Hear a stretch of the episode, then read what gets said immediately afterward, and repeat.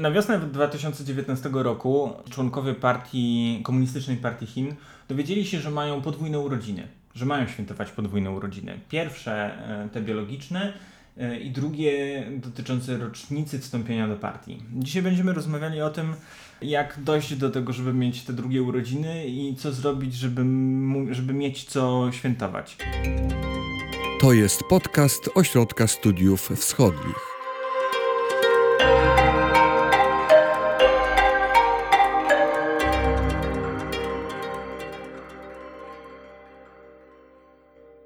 Wspólnie z doktorem Michałem Boguszem będziemy rozmawiali o elitach władzy w HRL e, i ich drodze na szczyt. Trzeba zaznaczyć, że te drugie urodziny to one, one są określane duchowymi urodzinami i wydaje się, że powinny być ważniejsze od tych urodzin biologicznych, bo dopiero te duchowe urodziny są tymi urodzinami, które kształtują Ciebie jako pełni wartościowego członka partii i społeczeństwa.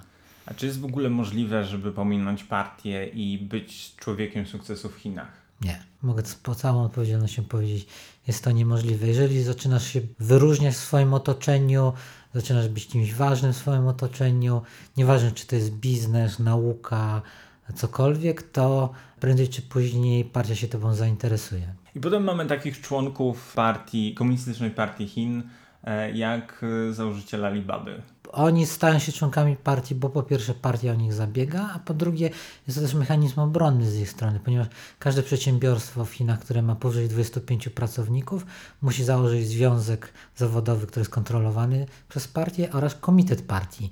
I partyjny w, w, przedsiębiorstwie i szef tego komitetu staje się członkiem zarządu i ponieważ mając wpływ na innych członków mógłby przyjąć de facto przedsiębiorstwo, to po prostu dla prezesa takiego przedsiębiorstwa jest po prostu rozsądnym samemu stać się członkiem partii i stać się szefem e, komitetu partyjnego w swoim zakładzie pracy, czy w swojej fabryce, przedsiębiorstwie, etc.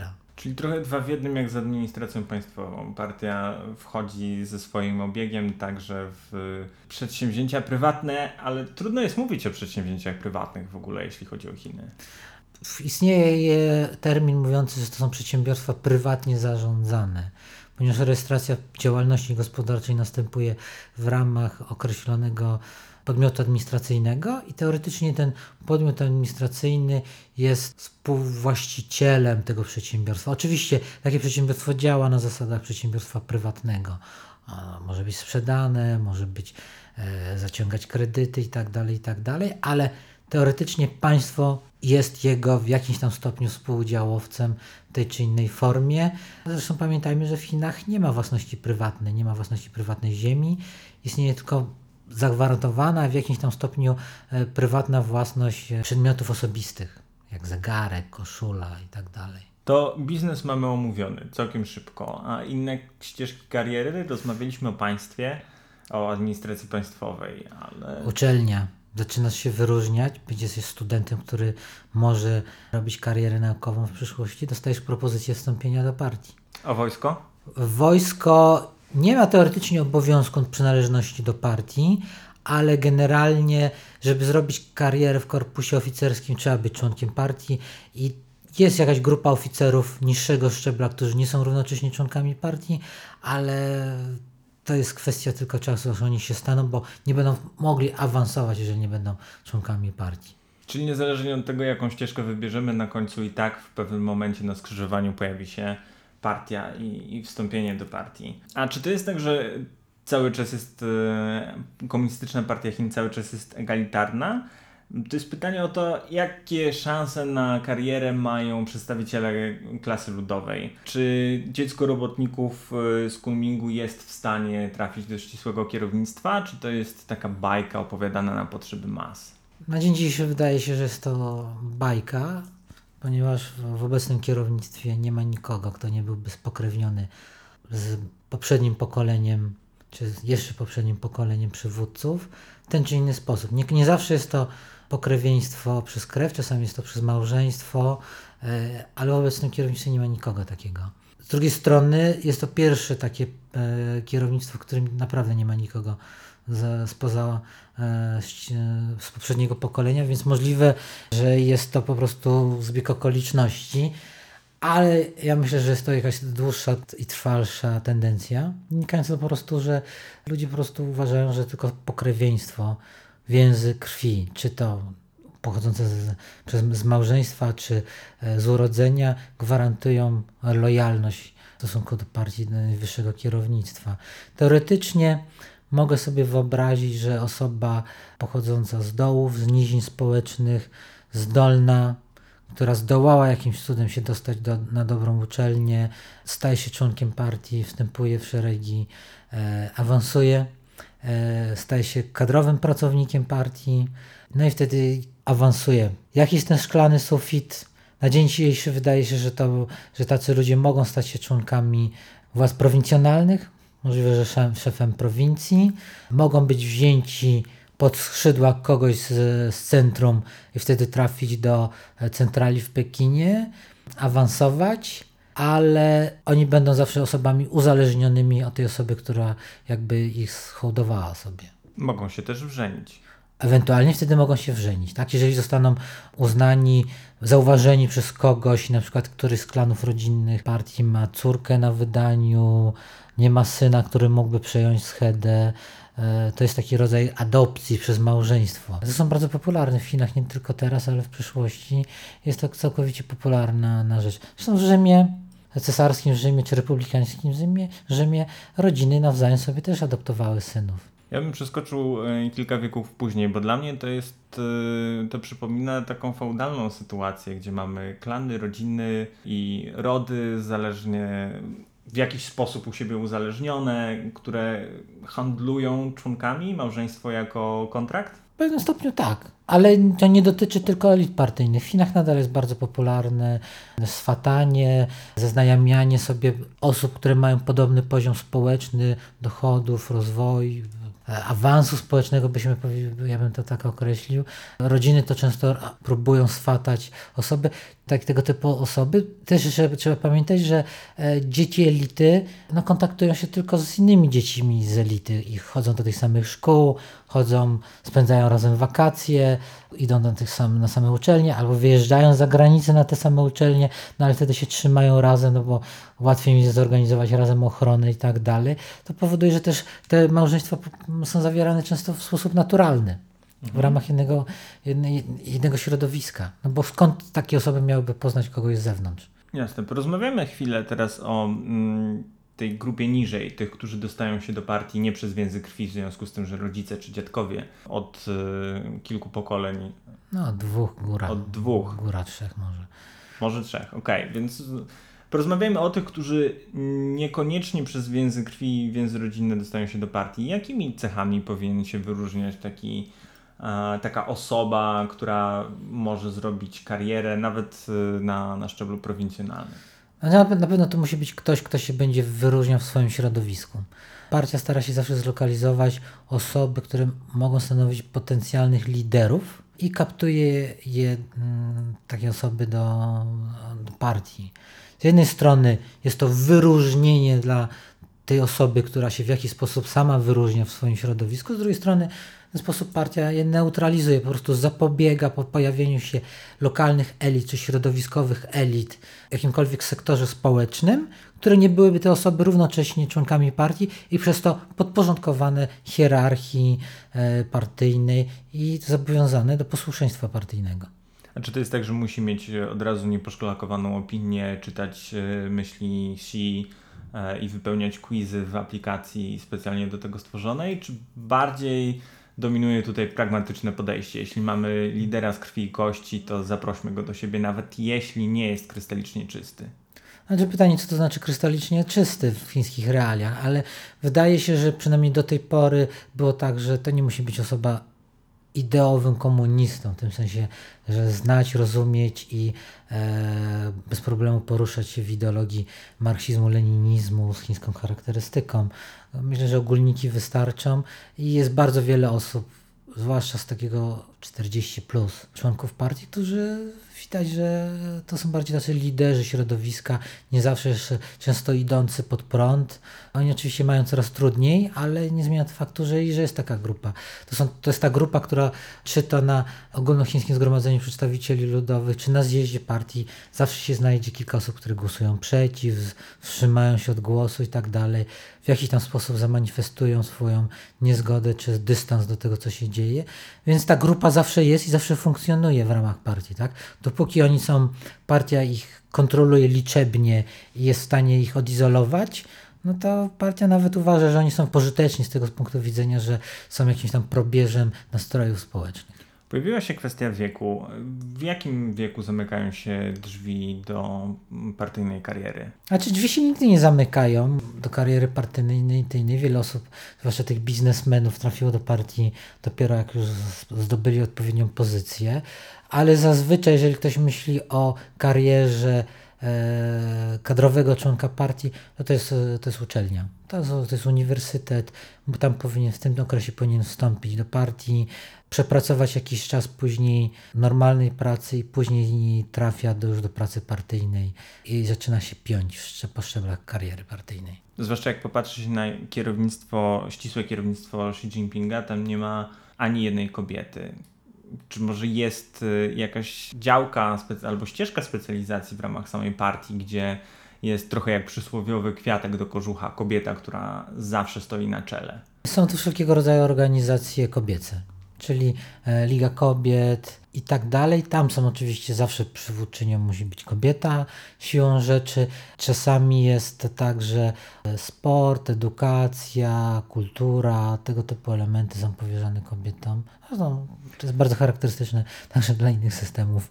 politycznych, gdzie kobietom się oddaje zawsze tą działkę taką soft, mało atrakcyjną dla, dla, dla mężczyzn. No i to jest ta ścieżka kariery, jeżeli chodzi o kobiety w partii. Obecnie w nowym pokoleniu pojawiło się kilka młodych kobiet, tak zwanych menadżerek, relatywnie młodych, które bardzo szybko awansują.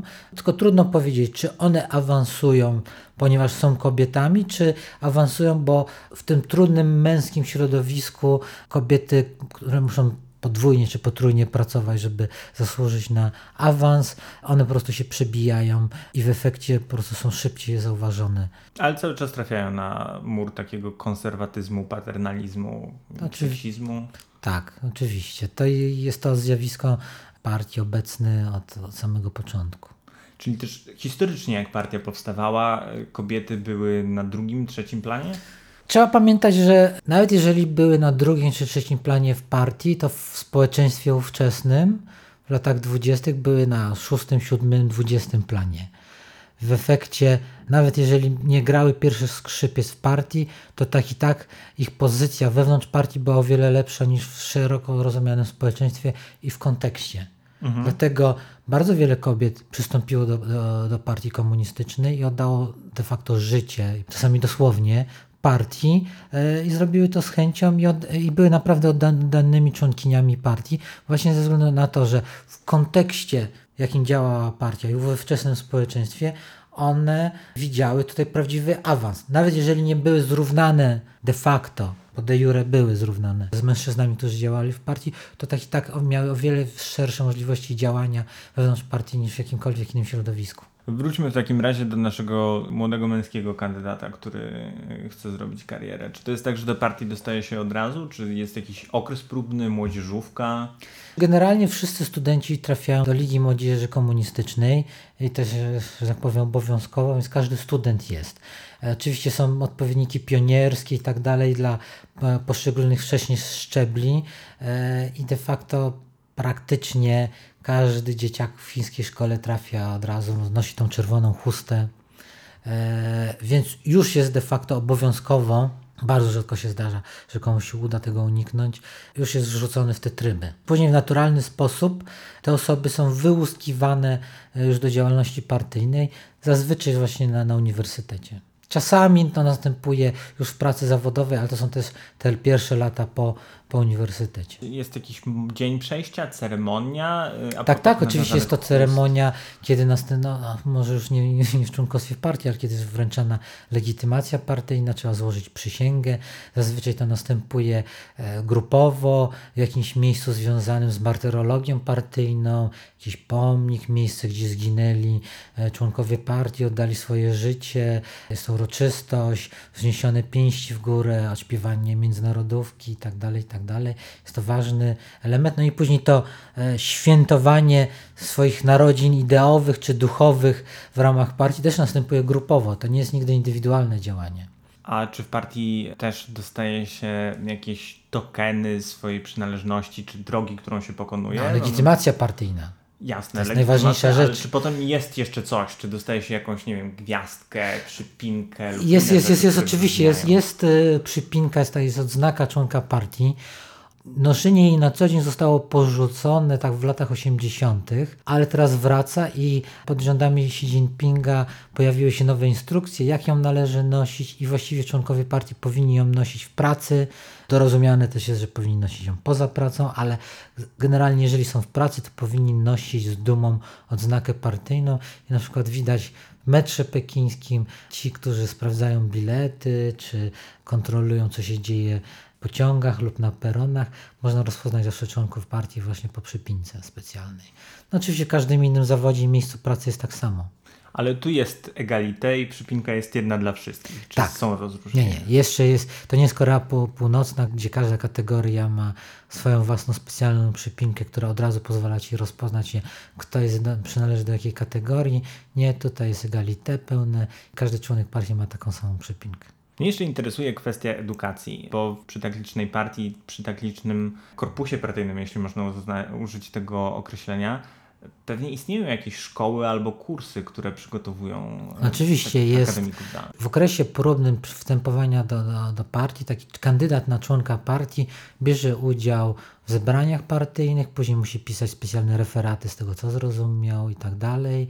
To są eseje, one trafiają oczywiście później do jego teczki osobowej. Później, jeżeli już zostaje zaakceptowany na członka partii, to ten proces nigdy, nigdy nie zostaje przerwany. Później są zebrania, szkolenia. Z każdego szkolenia trzeba napisać esej. Ten esej znowu trafia do Twojej osoby personalnej teczki. Członkowie kadrowi trafiają do szkół partyjnych. Szkoły partyjne są centralne szkoły partyjne i regionalne szkoły partyjne. Oczywiście te kadry najwyższe trafiają do, do centralnych szkół partyjnych. Najważniejsza jest Centralna Szkoła Partyjna e, w Pekinie, która jest równocześnie wydziałem Komitetu Centralnego. E, no i to jest największa e, nobilitacja partii, trafić do, do, do Centralnej Szkoły Partyjnej w Pekinie. Poszczególne szkoły partyjne, te centralne są rozsiane po całych Chinach, no i mają różne specjalizacje, jeżeli chodzi o szkolenie członków partii. Ciekawą szkołą partyjną jest także szkoła w Wienanie, czyli tam, gdzie po Wielkim Marszu wykuwały się nowe kadry partii, nowej partii. Tam też jest specjalna szkoła partyjna, która też szkoli członków partii. No to też jest rodzaj nobilitacji tam trafić, ale to jest bardziej symboliczne. Najważniejsza jest Centralna Szkoła Partyjna w Pekinie. I to jest tak, że na koniec dostaje się stopień naukowy i jest się umownym e, magistrem komunizmu stosowanego? Nie, nie ma tytułu naukowego, ale e, w Twojej teczce personalnej jest to odnotowane, jest e, pokazane, że ukończył kurs taki taki. Dobrze, to jesteśmy po tym kursie. Jak dalej biegnie ścieżka kariery? Jeżeli jest nasza działalność w ramach, jak, jako członek kadry Komunistycznej Partii Chin, to obowiązkowo powinieneś spędzić co najmniej rok pracy wśród ludu to się tak ładnie nazywa, czyli jesteś wysłany do, zazwyczaj na prowincję, głęboką prowincję, do pracy podstawowej jednostce partyjnej, w podstawowym w komitecie partyjnym na poziomie ulicy, gminy, jakiejś wioski e, i tak dalej. No i tam musi się wykazać, pokazać. I to jest poniekąd też próba takiego ognia, że bo to jest zazwyczaj biedna prowincja, warunki życia są bardzo trudne, e, więc musisz wytrzymać tam rok co najmniej. Są wyjątki dla czerwonych książątek? Wydaje się, że nie. Jeżeli czerwone książątko chce podjąć pracę, to musi spędzić rok w takim miejscu. Oczywiście nie oznacza to, że taki czerwone książątko nie dostaje wtedy paczek z domu i tak dalej, umownych paczek z domu. Mam, mam na myśli jakiekolwiek inną pomoc materialną, no nie? Przyjeżdża tata i buduje blok. Na, na przykład, albo willę, no nie jemu. E, Nie, oczywiście żartuję, to, to zazwyczaj nie może być jaka, ta, taka tak ostentacyjna forma pomocy. Ale nie wyobrażam sobie, żeby e, ta osoba nie miała jakiejś tam pomocy. Czasami ten okres jest skrócony, czasami on jest bardzo formalny, czasami się okazuje, że ta osoba tak naprawdę zbyt wiele czasu nie spędziła na tej prowincji, a tylko formalnie była, pracowała u ludu, no ale teoretycznie ten rok musi być spędzony. Po tym roku trafia się już na jakieś stanowisko. Zazwyczaj jest to e, na poziomie gminy, czasami miasta powiatowego, czasami od razu miasta prefekturalnego. E, A czy to jest tak, dalej. że od razu na początku tej kariery trafia się też w inną, w inną część kraju? Nie, Może zazwyczaj na początku robisz karierę w ramach swojej prowincji, ale to jest tylko na początku. Już od stopnia prefekturalnego, a czasami już od stopnia powiatowego następuje rotacja i następuje rotacja pomiędzy prowincjami. Partia bardzo dba o to, żeby nie wytworzyły się kliki regionalne, e, dlatego po prostu jest ciągła rotacja kadr. 3-4 lata w jednym miejscu zmieniasz stanowisko. Czasami jest to wewnątrz prowincji, no ale już po 8, góra 16 latach w ramach jednej prowincji, ale rotacji wewnątrz tej prowincji pomiędzy poszczególnymi prefekturami na różnych stanowiskach. To może być poziom gminny w jednej prefekturze, później poziom powiatowy w innej prefekturze i w końcu poziom prefekturalny, ale już w innej prefekturze, no, ale wtedy już musisz zmienić prowincję. Ale to jest tylko y, podnoszenie się do góry. Czy jest tak, że pracuje się na poziomie prefekturalnym, a potem trafia się na, na poziom powiatowy? Następuje coś takiego i wtedy pojawiają się sytuacje, że taka osoba pra- pracuje z, pro, z prefektury, trafia na poziom powiatu, no ale nagle się okazuje, że to jest specjalny powiat specjalny i na przykład ten powiat już podlega nie władzom prefekturalnym, ale na przykład podlega bezpośrednio władzom prowincjonalnym. Właśnie ze względu na to, że szef partii w danym powiecie już powinien być działać na poziomie prefekturalnym, w efekcie on nie powinien podlegać już komuś innemu szefowi partii, który jest też na poziomie prefekturalnym. I finansowo to też jest ścieżka w górę. Generalnie zarobki oficjalne w partii są bardzo niskie. Myślę, że przeciętny członek partii e, kadrowy takiego stopnia powiatowego, czy już nie mówiąc o prefekturalnym, czy prowincjonalnym, trudno byłoby, nie stać go na garnitur, który nosi. To czym sobie rekompensują niskie płace? Oficjalnie niczym. Nieoficjalnie Wdzięczność ludu. Wdzięczność ludu, dodatkowe zajęcia i tak dalej, i tak dalej. Dobrze, więc y, jest tak, że jesteśmy już na poziomie prowincjonalnym albo prefekturalnym e, i czas na budowanie sieci powiązań, bo w Chinach w pojedynkę nic nie da rady, nic nie da rady osiągnąć. No budujesz swoje więzi, budujesz najpierw to jako e, wasal kogoś, czyli kogoś ważniejszego. Ten ktoś jest pewnie wasalem kogoś jeszcze wyżej, a ten jest wasalem jeszcze kogoś, a ten ma swojego pana e, gdzieś tam w Pekinie, w centralnym układzie sił. Ale trochę odpowiada to faktycznie systemowi feudalnemu w Europie, w tym sensie, że wasal mojego wasala nie jest koniecznie moim wasalem. No nie? Czyli twoje ty podlegasz kom, komuś konkretnemu, ten ktoś kom, komuś wyżej, ale tu już tej osobie tak nie ma tego bezpośredniego przełożenia. Trafiasz do, do grupy i w tej grupie są inni ludzie. Siłą rzeczy zaczynacie też myśleć o tym, żeby zawiązać swoją własną sieć. Na razie chodzicie pod kimś wyżej, no ale ambicji, każdy ma swoje ambicje i pewnego dnia któryś z Was awansuje i jest możliwość, że wtedy pociągnie Was wyżej. Oczywiście on będzie nadal zwasalizowany przez kogoś innego, ale zaczynacie pracować wtedy na tego kogoś. No i ten ktoś idzie w górę, pnie się po drabinie partyjnej, także wyciąga swoich ludzi e, wyżej. To jest skomplikowany, złożony system zależności, no bo te zależności pierwotne nie znikają, one mogą osłabiać, mogą się w jakiś sposób być złamane, no ale one w jakiś tam sposób nadal funkcjonują w przestrzeni, no i to jest bardzo skomplikowana sieć powiązań. Ona nie jest konie- niekoniecznie jest pionowa, często jest wertykalna także. No i przesunięcie w jednym miejscu całej tej sieci powoduje, że tak naprawdę następuje przekształcenie tej całej sieci. Ona czasami jest lo- lokalne, a czasami ma bardzo duże, powoduje bardzo duże ruchy tektoniczne w ramach całego systemu.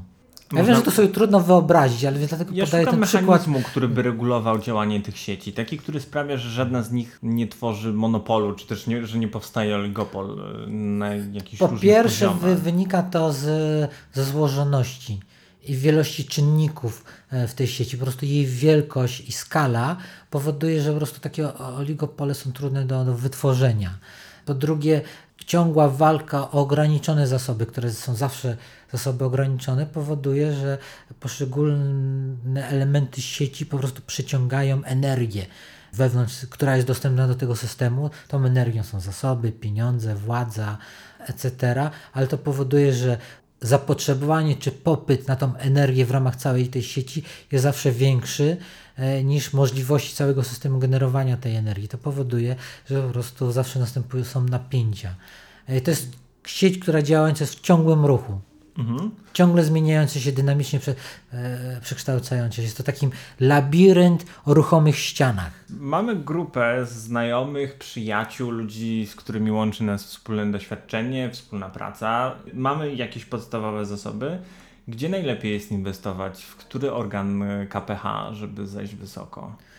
Na dzień dzisiejszy doświadczenie nasze, które wynikające z obserwacji ludzi, którzy doszli do szczytów, wydaje się, że najlepszą ścieżką jest najpierw kariera w prowincjach i oczywiście staranie się z, na zdobycie miejsca w tych najbogatszych prowincjach, no bo one mają najwięcej zasobów, dzięki czemu można zbudować sobie jak największą sieć zależności, klientelistyczną sieć. No i jej budowanie właśnie w prowincjach, no bo to zaplecze w prowincjach jednak jest konieczne, żeby później móc zaistnieć na poziomie centralnym. To jest wymiana dóbr pomiędzy moją karierą w centrum, które będzie zabezpieczało interesy w prowincjach i pozwoli także moim ludziom, mi przyszłości lokować swoich ludzi w prowincjach, dzięki czemu oni będą robili swoje kariery, no i w przyszłości będzie, będzie nastąpi zastąpienie mnie, kiedy ja już przejdę na emeryturę, przez kogoś, kto zbuduje swoją sieć klientelistyczną w prowincjach. Ale wydaje się, że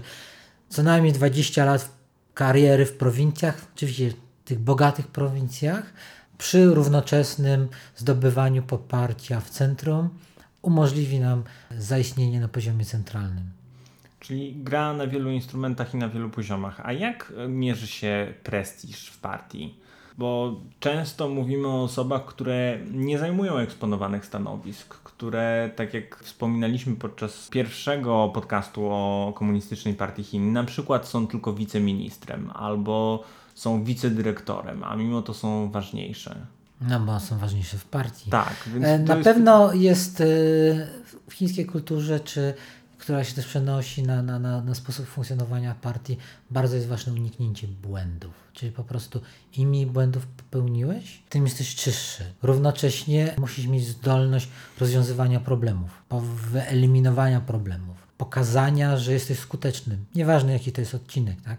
Zaczynając od tego pierwszego roku, kiedy trafiłeś na tą prowincję głęboką, musisz w ramach swoich możliwości i w ramach możliwości tej jednostki administracyjnej, którą zarządzasz, de facto będąc tylko, mając stanowisko partyjne, musisz pokazać, że jesteś w stanie coś zorganizować, że jesteś w stanie zmienić jakąś tą sytuację na miejscu, a minimum to jest to pokazać, że w czasie, kiedy ty rządziłeś, tu nie było żadnych kłopotów. Trudno jest w takim razie mówić o jakiejś stabilizacji życiowej.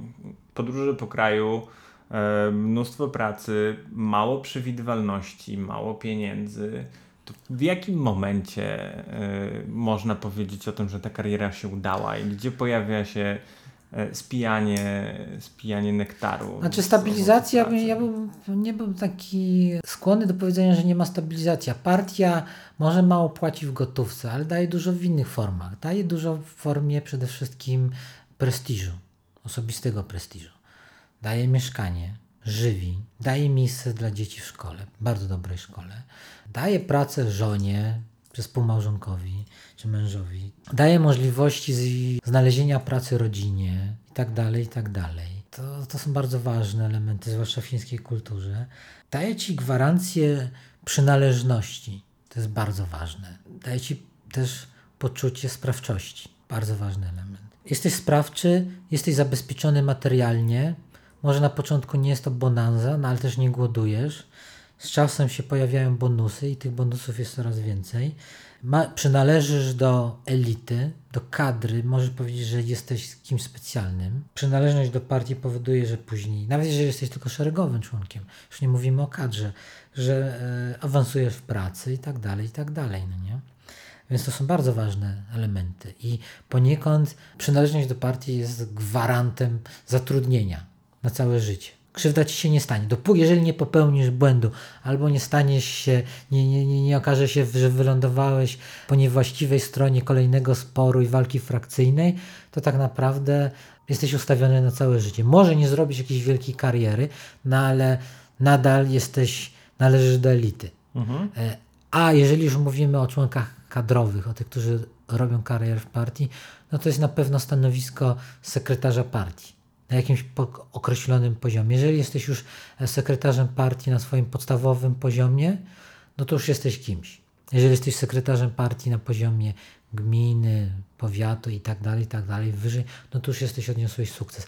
Na pewno też jest elementem no, nobilitacji, jeżeli zostałeś wybrany na zjazd partii, żeby być przedstawicielem swojego, swojej podstawowej jednostki partyjnej, danego poziomu, poziomu na zjeździe partii. Oczywiście wcześniej są etapy. Najpierw jesteś e, przedstawicielem swojego, swojego komitetu, swojej jednostki organizacyjnej partii na zjeździe partii poziomu prowincjonalnego. Później na krajowym zjeździe i tak dalej. E, no to już to są osoby, które odniosły sukces. Czasami jest to nagroda pocieszenia tylko albo wyróżnienia Czasami też jest osoby, które są zastępczami członków Komitetu Centralnego. To jest, do tej kategorii trafiają dwie grupy osób. Jedni to są ci, którzy są przeznaczeni w przyszłości do bycia pełnymi członkami Komitetu Centralnego i przechodzą tylko etap zastępców członka, mhm. jest to etap e, stażysty, nazwijmy, ale też jest grupa osób, która tam trafia jako nagroda pocieszenia, wyróżnienia albo wyróżnienia przed przejściem na emeryturę trafiają tam i lądują. No, jest kilka takich e, miejsc, w których tacy ludzie trafiają właśnie już w nagrodę. Porozmawiajmy o koszmarach takiego ambitnego, młodego członka aparatu partyjnego. No to po pierwsze, pierwszy największy błąd, jaki można zrobić, to poprzeć kogoś, kto przegra walkę frakcyjną na szczytach. No to w ostatnim rozdaniu mieliśmy grupę e, ludzi związanych z z Bosilajem, no to nieważne jak wysoko, wysoko stałeś, ca, wszyscy ludzie, którzy byli bezpośrednio lub pośrednio powiązani z Bosilajem, e, przegrali, trafili do więzienia. To jest pierwszy taki błąd, który można popełnić. Drugi to oczywiście dać się złapać na łapówkarstwie, na ostentacyjne łapówkarstwie. Może się też zdarzyć, że błąd popełni członek Twojej rodziny. W lipcu tego roku e, żona szefa policji w mieście Chongqing brała udział w kolizji drogowej i okazało się, że jej bardzo, bardzo drogie Porsche e, złamała jakieś przepisy, ale dała się nagrać, kiedy krzyczy na drugą osobę, która brała udział w tym wypadku, że jesteś dziadem, który jeździ w dziadowskim samochodzie, coś takiego. No i nagle w mediach społecznościowych pojawiło się pytanie, jak żonę szefa policji w mieście Chongqing stać na nowe sportowe auto kosztujące e, kilkadziesiąt czy kilkaset tysięcy dolarów. Wystarczyło, żeby jej mąż stracił pracę, no i jest wszczęte przeciwko niemu postępowanie o złamanie dyscypliny partyjnej. Więc widać, że czasami to nie jest nasz błąd, tylko błąd rodziny. To ciekawe, że to jest postępowanie o złamanie dyscypliny partyjnej, a nie jest to związane z funkcją państwową, którą pełni. Nie, ponieważ członek partii nie podlega bezpośrednio jurysdykcji państwa, tylko najpierw podlega jurysdykcji partyjnej. I jest jakiekolwiek złamanie przez niego przepisów, podlega sprawdzeniu przez lokalną lub centralną ale zazwyczaj lokalną, mówimy o takich przypadkach jak, jak w wypadku Chongqing, Komisję do Spraw Kontroli Dyscypliny Partyjnej. I dopiero jak komisja stwierdzi, że nastąpiło złamanie dyscypliny partyjnej, taka osoba zostaje wydalona z partii i dopiero, że tak powiem, państwowy wymiar sprawiedliwości może się taką osobą zająć. To jest kolejny argument za tym, żeby budować relacje od dołu, zwłaszcza z członkami takich komisji dyscypliny. No zazwyczaj kontrola nad taką kom lokalną komisją do spraw dyscypliny partyjnej jest bardzo ważna, chociaż w ostatnich latach się to zmieniło ze względu na to, że kiedyś to wyglądało w ten sposób, że powiedzmy Komitet Partii Stopnia Prowincjonalnego stwarzał komisję do spraw kontroli dyscypliny partyjnej, która miała kontrolować członków partii funkcjonujących w ramach tego komitetu, czyli de facto oni musieli, mieli się kontrolować sami, sami siebie.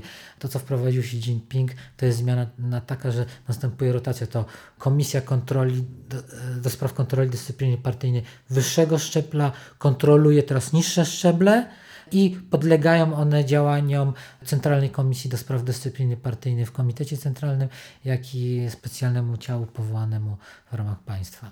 A czy jest takie zachowanie, y, które w oczach innych członków partii będzie dyskwalifikujące dla osoby, która popełni jakieś społeczne faux pas? Największy błąd, jaki możesz popełnić, to dać się złapać. Czyli na przykład tak jak e, ta żona szefa policji w Chongqingu została nagrana e, w miejscu publicznym, kiedy znieważa kogoś z ludu. Straszne fopa. Tak? Możesz kręcić, że tak brzydko powiem, lody na dużą skalę, dopóki nie dasz się złapać za rękę, wszystko jest ok. Jeżeli przegrasz walkę frakcyjną, to ci koledzy czy towarzysze wsparci to wyciągną i ciebie za to skażą. Ale dopóki nie jesteś po tej stronie przegranej kolejnej walki frakcyjnej, i nie jesteś ostentacyjny tym, co robisz, to ci się krzywda nie powinna stać. Ale to jest właśnie ważne to, żeby nie, nie doprowadzić do tego, że partia straciła twarz, a partia straci twarz wobec społeczeństwa tylko wtedy, kiedy właśnie członek partii da się złapać i wtedy partia musi ciebie ukarać bardzo surowo, żeby tą hańbę zmyć. I stąd też często padają wyroki śmierci w sprawach za korupcję członków partii. Załóżmy pozytywny scenariusz, że nasz bezimienny bohater uniknął tych wszystkich mielizn. W jakim wieku odchodzi na emeryturę? Teoretycznie po 70 powinien odejść na emeryturę partyjną. Jeżeli zaczął swoją kadencję przed 70, to ma, ma prawo ją dokończyć ale już nie może, nie może wybra być wybranym dalej. Ale często dla emerytowanych członków partii są tworzone wszelkiego rodzaju komitety, takie ciała doradcze przy, przy instytucjach. Na przykład emerytowani członkowie partii, którzy działali w ramach Ministerstwa Spraw Zagranicznych, mają swój komitet doradczy e, przy Ministerstwie Spraw Zagranicznych i on stanowi taki zasób, zarówno z jednej strony pozwala im być aktywnym, wpływać poniekąd na funkcjonowanie Ministerstwa Spraw Zagranicznych dzisiaj, no bo oni są obecni, trafiają na narady, są proszeni o opinię i tak dalej, a z drugiej strony stanowią też takie, taki zbiornik, taki magazyn wiedzy instytucjonalnej, że ta wiedza wraz z ich odejściem nie znika, Czasami się zdarzało w przeszłości, że takiego typu ciała wręcz przejmują władzę. No to przykładem jest rok 89, kiedy w ramach takiej taka starszyzna partyjna, właściwie emerytów partyjnych, y, przejęła de facto władzę nad partią i doprowadziła do odejścia ówczesnego sekretarza generalnego George Jianga Ale to i sadziła go do, do, do aresztu domowego. No nie? Ale to sytuacje nadzwyczajne. To są sytuacje nadzwyczajne. Przechodzenia oczywiście. na emeryturę sprawia, że presja od dołu, jeśli chodzi o młodszych e, członków, jest dużo niższa, bo zawsze jest ten moment, kiedy. Tak, jest, jest, jest mechanizm.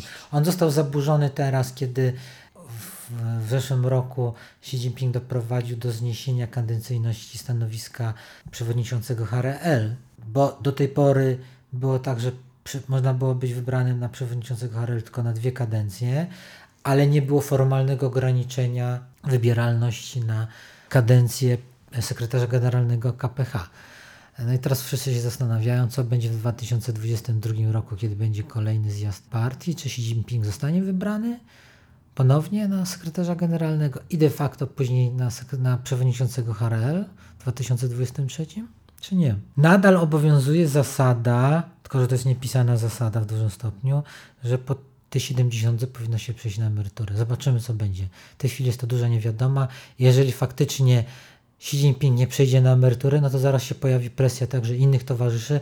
No, towarzyszu sekretarzu generalnym, skoro wyście nie przyszli, to dlaczego ja mam przychodzić? Zwłaszcza, że znakomita większość członków ścisłego kierownictwa to ludzie po 60.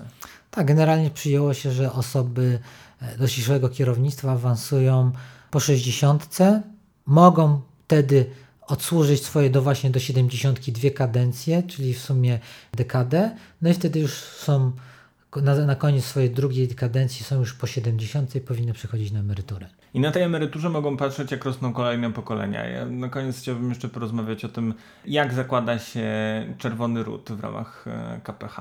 W latach 80. starszyzna partyjna przyjęła zasadę, że każde, każdy ród partyjny ma prawo wydelegować jednego członka z danego pokolenia do pracy partyjnej. Inni muszą radzić sobie sami, no ale wiadomo, że nie radzą sobie sami, tylko bazując na tym członku, który robi karierę w strukturach partyjnych, oni działają w biznesie. Standardowym przykładem takiej osoby jest Xi Jinping, kiedy jego ojciec zdecydował, że to on z ośmiorga jego dzieci trafi do, do, do kariery partyjnej. Reszta rodziny musi sobie radzić w biznesie. Radzą sobie całkiem dobrze, chociaż Xi Jinping sprytnie e, wymógł na nich zasadę, że mogą robić karierę i robić pieniądze, ale nigdy w prowincji, w której on działa w danym miejscu. I tak było na przykład, że w momencie, kiedy on się przeniósł do Szanghaju, no to jego rodzina musiała się wynieść z Szanghaju. No ale wiadomo, że to jest na zasadzie, że ja pomogę twojej rodzinie tutaj, a ty pomożesz mojej rodzinie u siebie. Tylko on bardzo sprytnie spowodował, że istniał zawsze ten bufor bezpieczeństwa pomiędzy nim a jego rodziną, robiącą karierę. A czy w sytuacji, w której predestynowany członek rodu w jakiś sposób zawodzi albo musi zostać usunięty w cień, zdarza się tak, że wchodzi za niego kolejna osoba, że to zawsze musi być jedna osoba? Czy... Raczej nie, bo to jest bardzo trudne, bo już osoba z danego pokolenia jest już za późno, żeby mogła rozpocząć karierę. Raczej to polega na, na, na zasadzie, że osoba z kolejnego pokolenia już będzie przyjęta, będzie robiła karierę. Taki to jest bardzo dobry przykład, jest rodzina Deng Xiaopinga, gdzie e, nikt z dzieci Deng Xiaopinga nie mógł robić kariery partyjnej, ponieważ syn jest kaleką. Córka jako kobieta nie mogła robić kariery, ale już wnuk pnie się w górę i istnieje podejrzenie, że możliwe, że e, w kolejnym rozdaniu trafi może nie na poziom centralny, ale już będzie kimś na poziomie prowincjonalnym, a w kolejnym kto wie. Kolejną taką osobą, która, której udało się założyć, i to jest właściwie chyba ostatnia znana mi osoba, której się udało założyć swój ród, to jest były sekretarz generalny Hu Jintao i y, jego syn, który robi karierę teraz już na szczeblu miasta. Został ostatnio szefem partii w mieście e, Xi'an, bardzo ważnym w Chinach. No i tu już jest trampolina do kariery na poziomie centralnym w następnym rozdaniu. Czyli widać, że można. Tylko, że właśnie Hu Jintao to mi się wydaje, że to jest ostatnia osoba, której udało się wyjść na szczyty władzy i on został mianowany jeszcze w 1992 roku osobiście przez Deng Xiaopinga, wyznaczony do tej kariery. I to jest ciekawe połączenie, bo okazuje się, że pod fasadą partii komunistycznej wracamy do takiego bardzo tradycyjnego modelu budowania wpływów i robienia kariery. Jest ważna rodzina, myślenie strategiczne i te walki rodowe, jeśli można to do tego przyrównać. Komunistyczna partia Chin trochę jak dwór cesarski? Poniekąd, ale myślę, wydaje, że nie można powiedzieć tego w Określenie tego dworem byłoby zbyt pejoratywne. Wydaje się, że to jest po prostu naturalny sposób funkcjonowania e, wszelkiego rodzaju oligarchii. Po prostu to, to, to co w, w języku włoskim się nazywa serata, tak? czyli zamknięcie.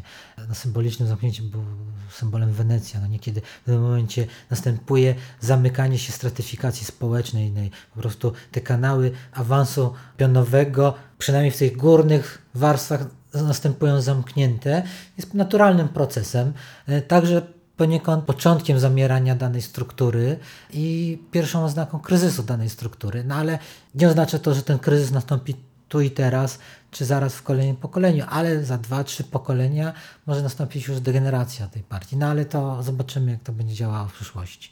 Być może partię rewolucji będzie czekała rewolucja. Możliwe. Możliwe, że pojawi się KPH-2, która zrobi rewolucję przeciwko obecnej rządzącej działa i oligarchii komunistycznej. No, w, pewnym sensie partia komunistyczna zawsze tak działała w Chinach. Jedna dynastia była obalana przez kolejną rewolucję chłopską, ale ci przywódcy tej rewolucji chłopskiej sami zakładali nową dynastię. Nadzieję, że tak będzie i teraz. Dziękuję za rozmowę. Proszę bardzo. A jeśli jesteście Państwo zainteresowani tym, co dzieje się w Chinach, to zapraszamy przede wszystkim do lektury nowego raportu Komunistyczna Partia Chin i państwo konserwatywne zwrot Xi Jinpinga. oraz innych tekstów autorstwa m.in. Michała Bogusza na stronie oswwaw.pl. Wysłuchali Państwo podcastu Ośrodka Studiów Wschodnich. Więcej nagrań można znaleźć na stronie www.osw.waw.pl.